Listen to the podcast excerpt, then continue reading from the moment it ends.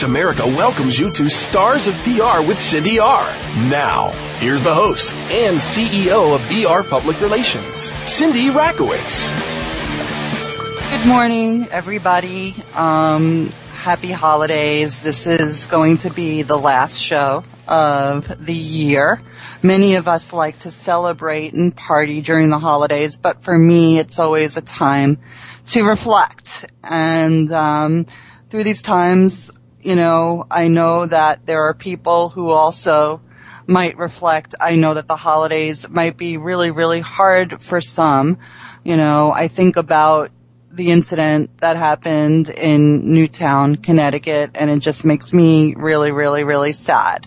Um, you know, I, I just really think about how, you know, the world sometimes can be harsh and want to encourage everybody to always think about how the world might be a better place and how they can contribute to it.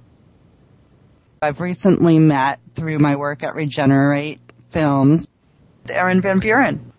Hi, Cindy. Well, I gave you this drum roll that talked about, you know, um, your amazing accomplishments, you know, Aw. through some very, very tough struggles. Yes, thank you. Um, yeah, I'm Erin Van Vuren, um, 28 years old, and I've been clean for three years. Yeah, Yeah, coming up on and, and. I'm really, really congratulate you on that. But you've accomplished so much. One of the things that I said was, is that you live the life of somebody that lived the life for a hundred years because of everything that you've gone through, making you a real warrior.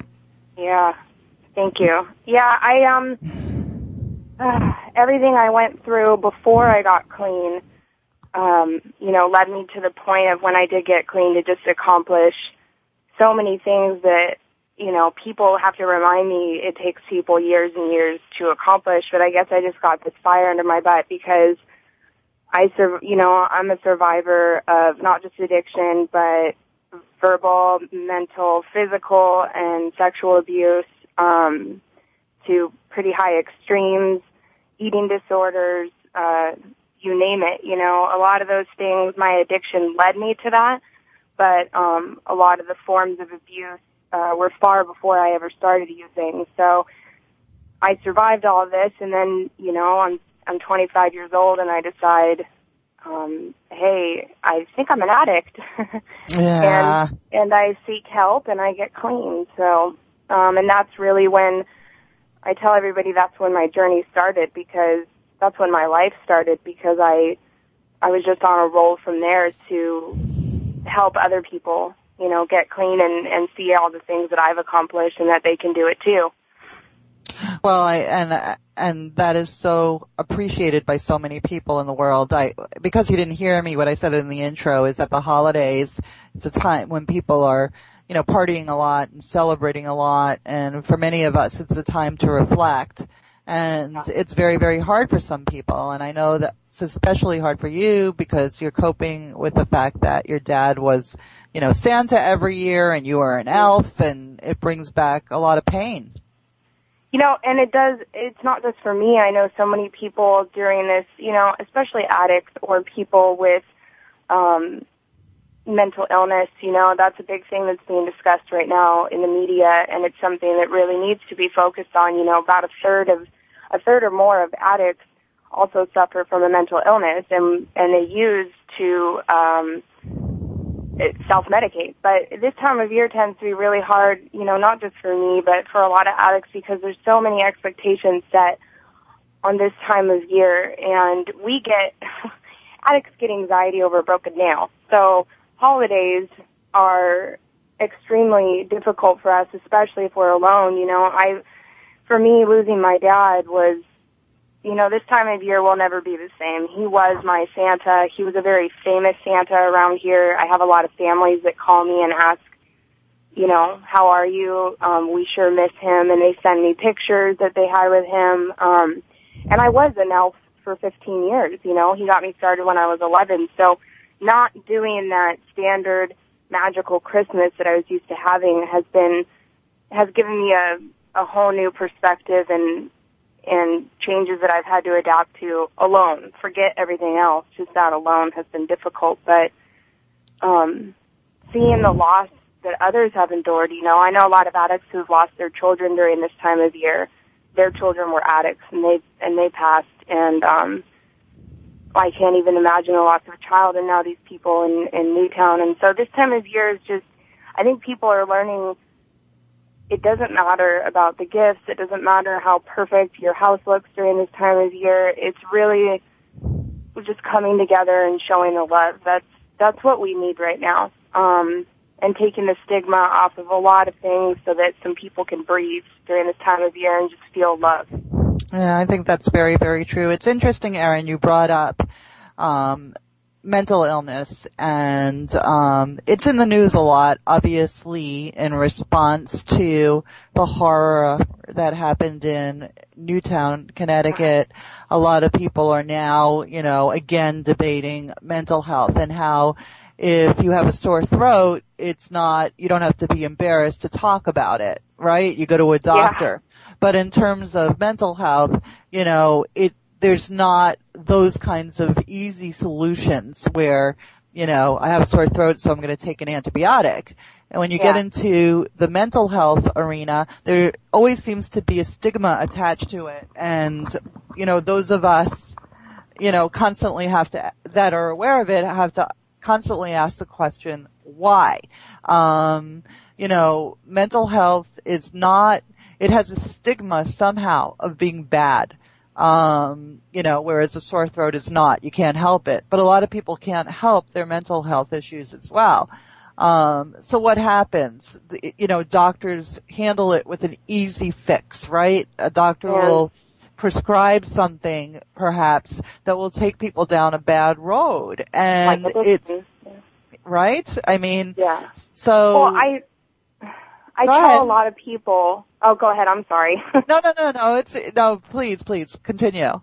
Um, I tell a lot of people because there's an equally heavy stigma on the disease of addiction, you know, and people forget that these mental um, disorders um, and these the disease of addiction, the disease of alcoholism, you know, that all falls under the same boat. But there's this stigma on it, and no, we don't want to get help because what we know of somebody with schizophrenia or bipolar or who's an addict or who's um, an alcoholic is that I'm going to be looked at as a bad person.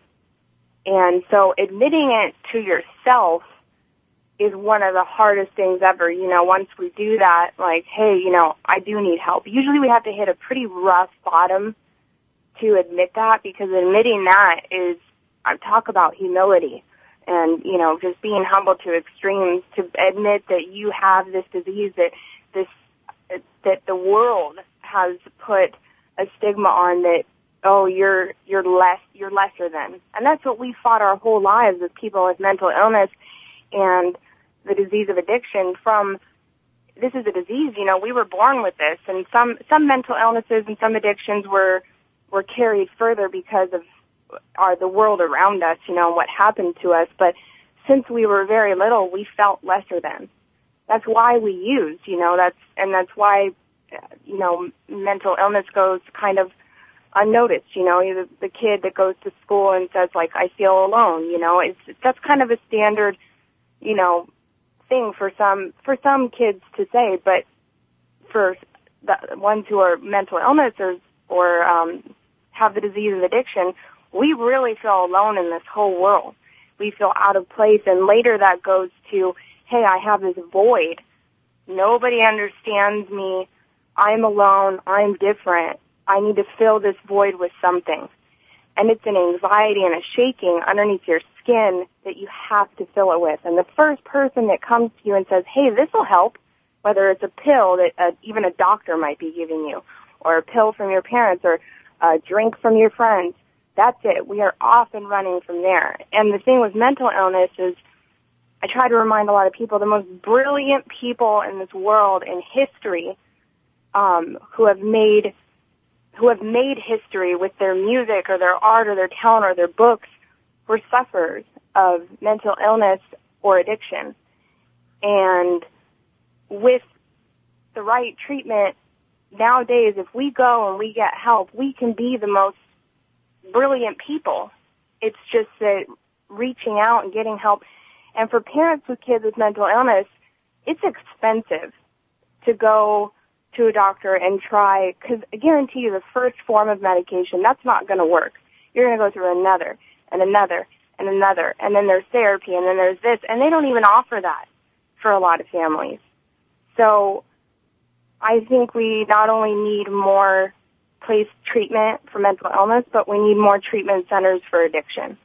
And I think the stigma needs to be removed. You know, these are people who need help. If you want your child safe and you want other children safe and we love and care about, you know, the children that are our future, we'll remove that and stop the judging and go and get help. You know, everybody needs help in some way. It's just some more than others.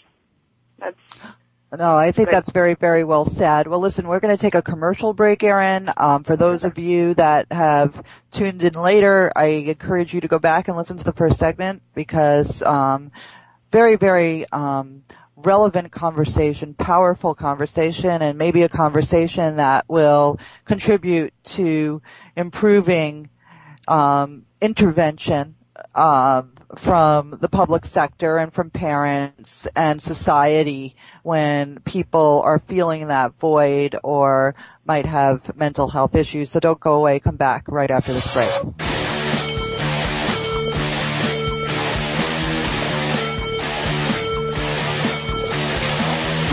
Find out which guests are being featured this week. Read our network press releases and read the blog posts from your favorite hosts. Go to iradioblog.com today, powered by the Voice America Talk Radio Network.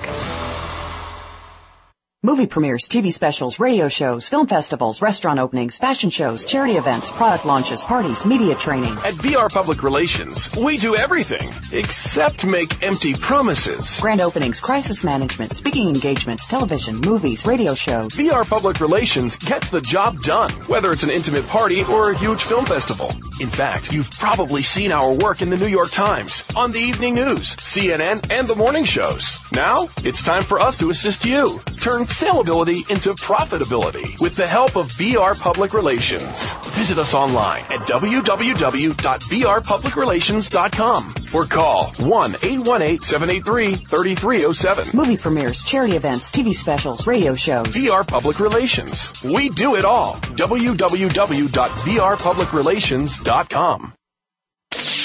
The Internet's number one talk station. Number one talk station. VoiceAmerica.com. Pop icon!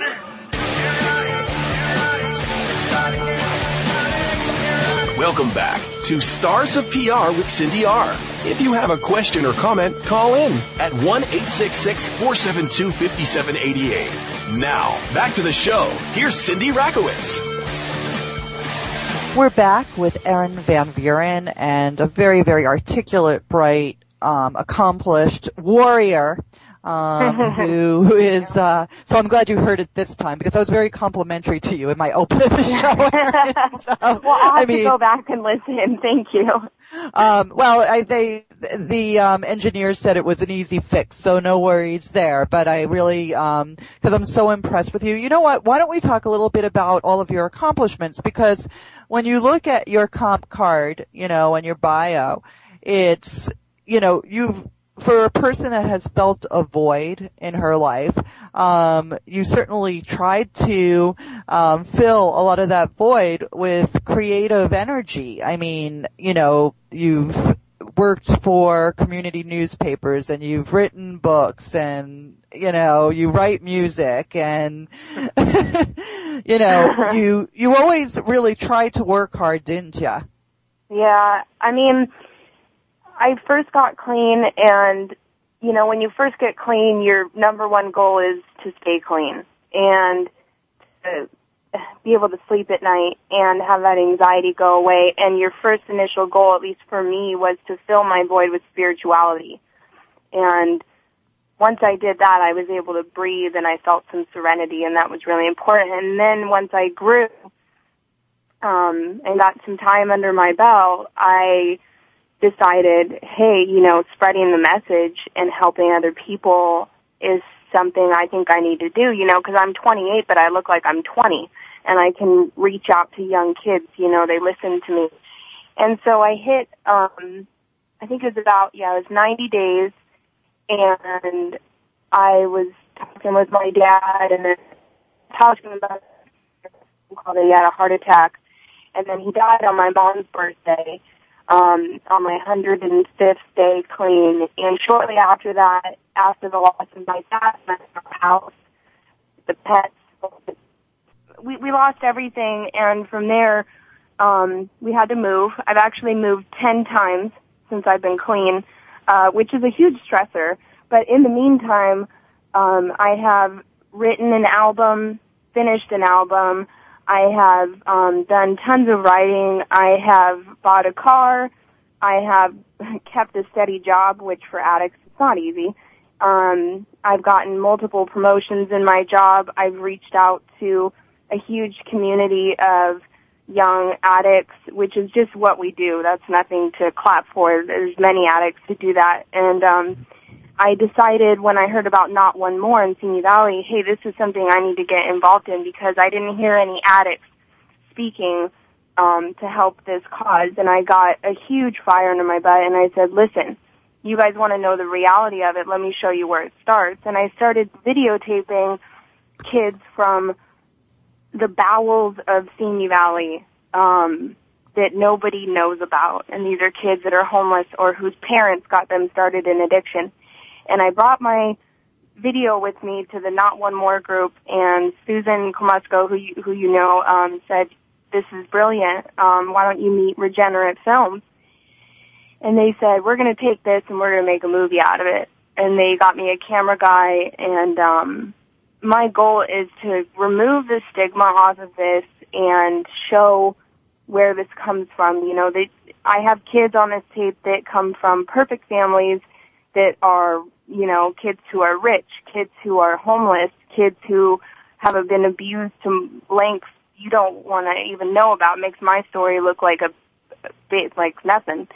And um, and my point is to show that this is a disease of addiction. It does not play favorites, and um, there's only three outcomes to it if if children and adults keep using, and that is jail, institutions, or death. And bottom line, um, kids are dropping like flies everywhere. And uh, my stand and not one more stand and now Regenerate Film stand is to make this very loud um, for everybody to hear and become a little more educated and to help parents understand what to do um, and how to know if your kids are using. So um, my accomplishments aside, uh, there's a lot of people involved in this. And there's a lot of other addicts with accomplishments, and my goal is to just spread the word and, and help people. When you talk about not one more um, and the outreach, I can't think of anything better to intervene other than to educate and to hear from a person like you. Like you said, you know, you look like you're 20 years old um, it's so important for you to have interface with kids at the junior high school level so that they could have the awareness and that they could understand what, what this, what the glory of drugs can do to you in destruction, right? I mean, when you tell your story, they listen and you're very entertaining and they feel that they connect with you, I'm sure. Yeah, I mean, yeah, there's a, drugs can be, they can look so pretty especially when you're young, because what do they give you? They give you freedom from yourself. You know, we can't stand being in our own skin. And just like, you know, addicts only want to hear from other addicts. They don't want to hear from anybody else. They want to hear from somebody who understands them. Just like if, because I lost my dad or if somebody lost a child, if somebody were to come along and say, I understand, and they didn't lose those things, we don't want to hear it from you. We want to hear it from somebody who's been there. And that's why it's important for an addict to be in the picture and just say the reality of it. And my goal is to not just spread awareness, but this isn't the war on drugs or the war on heroin. I, I like to call it the war on hope because they, these people don't even know that there is another life they can have. They can have happiness without putting something in their system. Right. And, um, you know, what you can do is take the sexiness right out of it, can't you? yeah, because it gets ugly pretty darn fast. Um, you know, I drove in my car off the side of a cliff when I was loaded out of my mind, um, and lived that. You know, there's so many things I've lived through. And the bottom line, what it all boils down to is we hate ourselves to extremes that are unbearable and we don't want to feel that anymore. So at first it's fun, but uh real quick it's not so fun and it stops working. And that's not just a spiritual fact or me just spitting out a load of crap to everybody. That's a scientific fact. It stops working.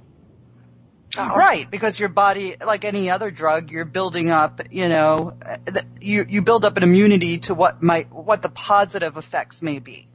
And this yeah. isn't just heroin, guys. I mean, I want the world to know that prescription drugs leads down this road too. And, you know, you talk about statistics and you talk about, um, reality. Um, there are more people overdosing from OxyContin you know, from prescribed, you know, prescribed drugs like OxyContin, painkillers, etc., you know, than there are from street ju- drugs. I mean, you know, this is not, you know, when a doctor prescribes it, I think that people think it removes the stigma, but it doesn't remove the addiction.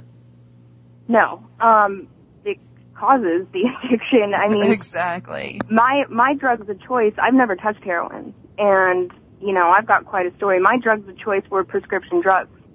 Um, Vicodin, Soma, Xanax, Adderall, um, you name it. I went to all lengths and multiple doctors to get these, and all I had to do was put on a little charm and say how I was feeling, and it was. Sometimes I didn't even have to say anything. They just wrote the prescription, and I was on my happy way.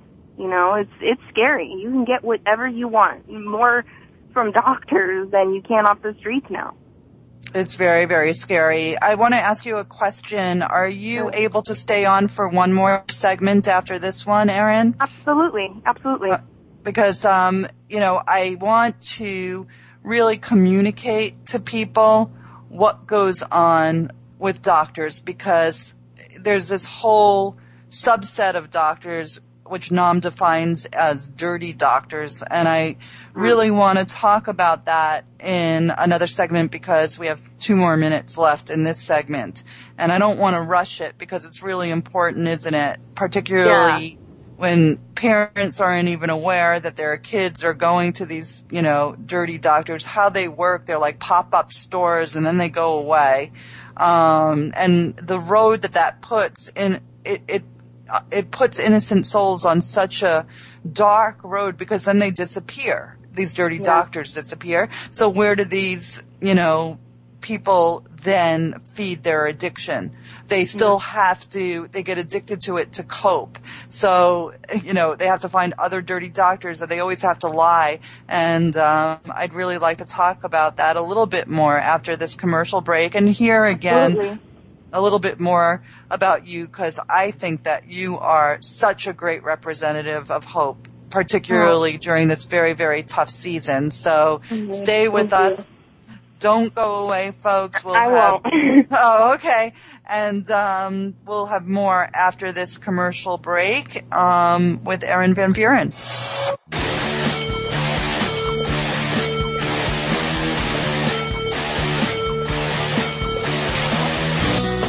Be sure to friend us on Facebook. You can do it right now. Visit facebook.com forward slash voice America or search for us at keyword voice America.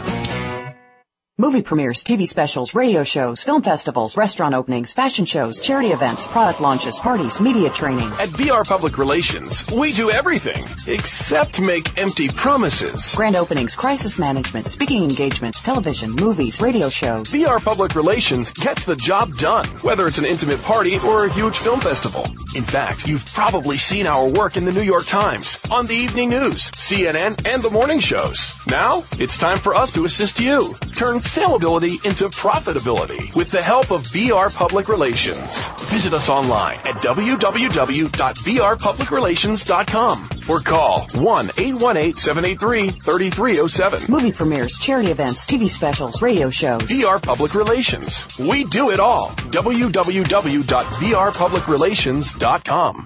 Streaming live. The leader in Internet talk radio.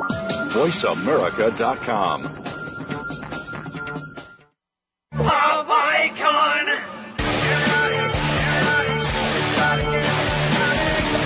Get free advice from crisis communications guru Cindy Rakowitz now. Call 866-472-5788. Let's get back to Stars of PR. Here's the host and CEO of BR Public Relations, Cindy Rakowitz.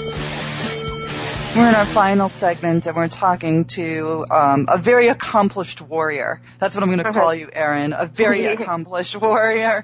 One That's that um, in her 28 years has lived the life of um, a hundred year old, um, seen it all. Erin Van Vuren um, talking about.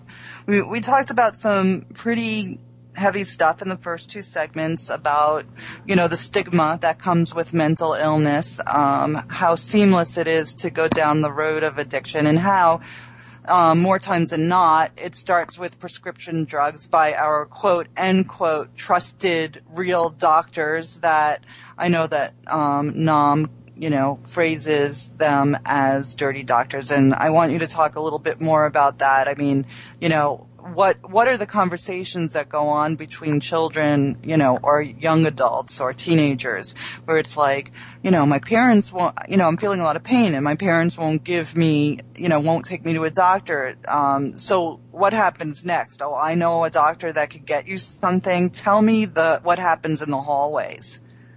Well, for me personally, when I was when I was in high school, which I can now say was a decade ago, which is very weird, but when I was in high school, it was there was a lot of selling of your own prescriptions. So if a kid went to a doctor and got a ton of Adderall, and I went to a doctor and got Vicodin for tooth pain, then you trade at school, you know. Um, but these days, the amount of drugs that people can get from dirty doctors or regular doctors, it's it's insane. I mean, you go in, it's kind of like, you know, there was so much, like with weed, you know, it was so hard to get before, and now they have places where you can go and get it, and then, you know, you can come out and you can sell what you have. Well, now you have little hole in the wall doctors that you can go in and say, here's what's going on, and they don't even care. They're just like, okay, well, what do you want? Write it, or, and then give it away, and so they don't get caught, and then they disappear. You know, um, there's there's a black market for everything, and now prescription drugs because it's it's so it's yummy candy to the young people right now, um, and something that's a moneymaker as well to sell. Um, the black market for this is it's huge. It's huge. It's just it's a part of the way it's it's just a part of trafficking now. You know, there's not we're not just doing cocaine, weed, heroin, and you know whatever else we're doing or and meth. We prescription drugs is a, it's a moneymaker. So That's- um, it, it certainly is, and but but again, it becomes so addictive. I mean, it's like you know oh, you it's can't. fun. Yeah, it's see, and then there's that difference too. Some kids can go in and get a, for Vicodin because they got their tooth pulled, and if they're not an addict, um, they don't have the disease of addiction. They're they're probably not going to get addicted to it, you know. And if their parents distribute it the right way to them, you know, they'll be fine. But then there's the addict like me, where after the first one, you know, that's it. We're off and running. Give me more and more and more and more and more because we have that void. And so that's it. You know, there's just, and Vicodin's like nothing now. They're throwing out Oxys and Roxy. There's all these nicknames for them now and, um, and that's it. You know, these kids are, it's, they're off and running and it's cool now. You know, um, weed is like, you know, everybody calls that the gateway drug or whatever. Everything's a gateway drug. Whether it's a prescription pill or the first thing you try is heroin or the first thing you do is is smoke weed. If you have the disease of addiction, we do not play favorites. Whatever you have in your pocket to give us, if it's going to fill the void, we will freaking take it. But because pharmaceutical industry is so easy to get pills from, because we can fake a disorder. Oh, I can't concentrate in school.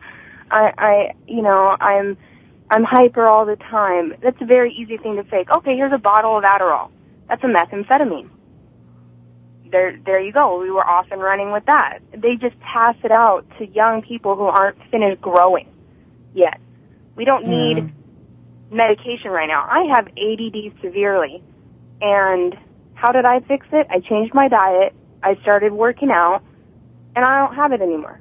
Like, there's ADHD and stuff, but these, some of these, these issues that young kids are going in and getting pilled up for don't, it's just not needed, you know? And I could go into it more, but there's so many different facets and it really depends on the kid, the family, all these things, but an addict is an addict. We will pick up from wherever we can, and prescription pills are one of the easiest things you can get right now, along with heroin, unfortunately. Yeah, no, it's well, they're they're you're, like you said, an addict doesn't choose. I mean, they'll take anything to fill the void, and I just still think that the public is not as aware of this, you know, addiction to prescription drugs. I I just think that people think it's okay because it's prescription, and I'm not only talking about kids. I'm talking about grown-ups too.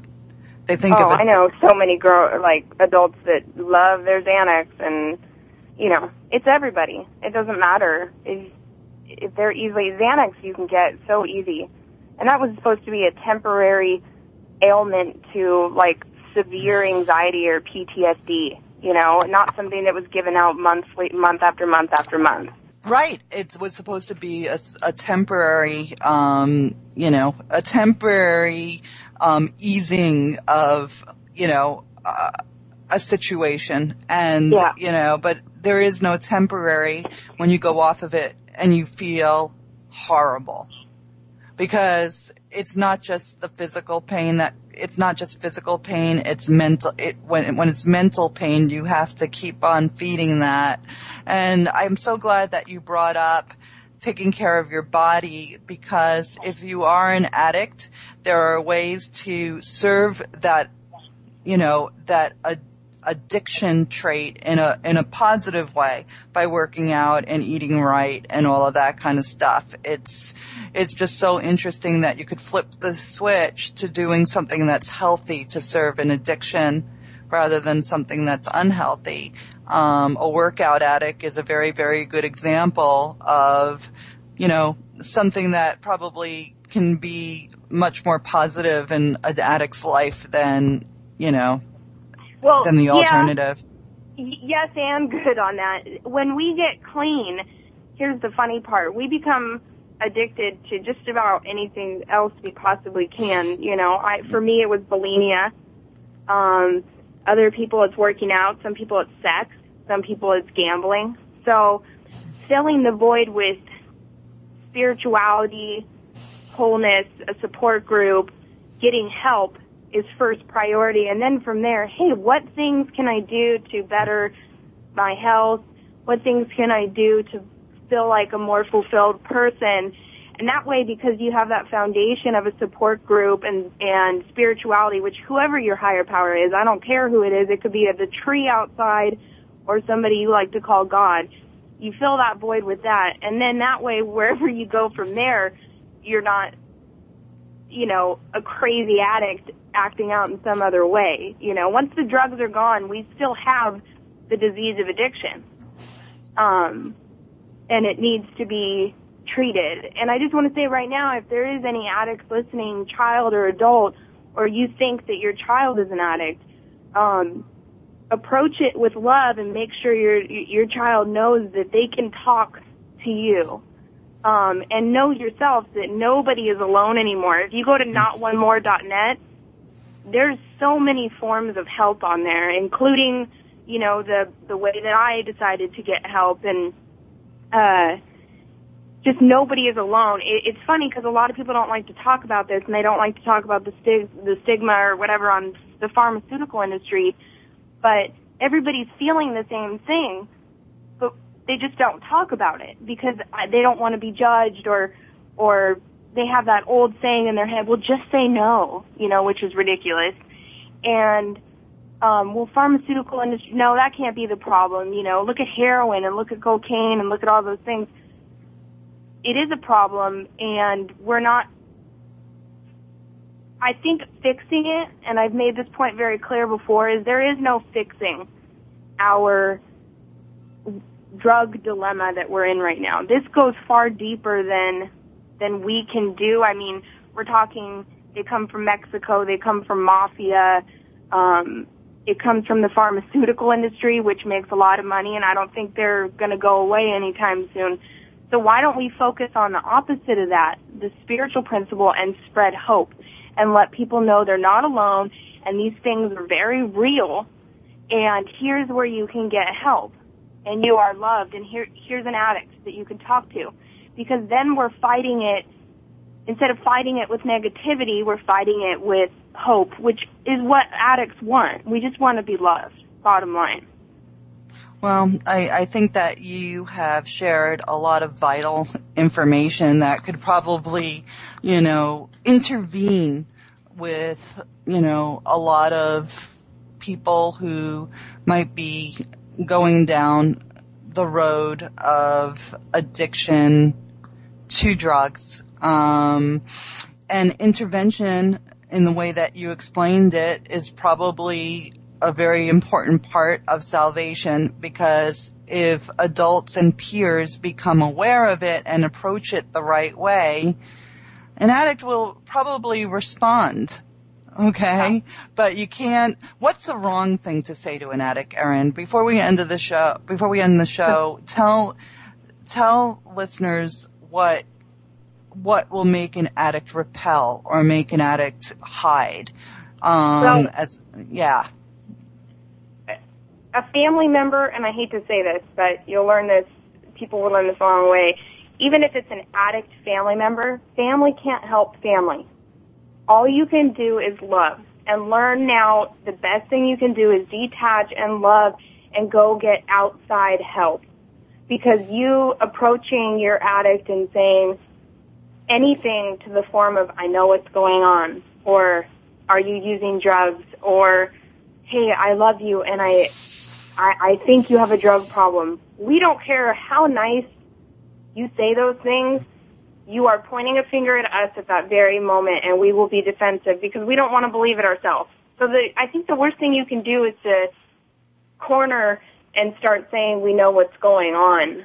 Um, I think the safest thing to do depending on your family situation, because everybody's so darn different, um, is to go to a place like notonemore.net or call local helpline for addiction um, and say, "Here's my situation. What do you suggest I do?" Um, and they'll lead you in the right direction. Well, listen, I want to thank you for taking the time and waking up so early, Erin. Yeah, to, of course. Um, you know, to do the show. No worries about the audio challenges. They'll be fixed. And, um, you know, this should be, a link should be available to this show by end of day tomorrow. Um, and I'll certainly send it to you. And I want to really thank you again for sharing the information and being so encouraging and drawing people's attention to not one more and letting people know that there are places that can help and, you know, without the stigma so that people can really, you know, reach out and, you know, intervene before they become very, very sick or face death. And that's how serious it is. So I hope that this, um, that this interview maybe gives some encouragement and hope to people and I makes just them want to feel say loved. thank you. I want to say thank you to you for giving me the opportunity to spread the word because it's not often that we get to do this and you did a really good thing and um even if we just reach one person that's one life and that's valuable enough, you know? Well, there you go. Well, listen, have a great holiday. I want to tell everybody that we're going to rebroadcast the show next week too. Um, Great. and, uh, you know, it will always be available in perpetuity through voiceamerica.com. And, um, again, I want to thank you, Erin, and wish you a very, very happy holidays. And I know that I'm going to meet you really soon. Okay? Yes. Merry Christmas. I'll see you soon. All right. Take care. You too. Bye. Bye bye. Thank you for listening to Stars of PR with Cindy R. Please come back next Thursday and every Thursday at 7 a.m. Pacific Time, 10 a.m. Eastern for more insider information on the world of public relations with Cindy Rakowitz on Stars of PR. See you next week. I am an American Idol. Got synthetic this kill my mother to get on your TV screen. I am a death row psycho. I am a tabloid criminal.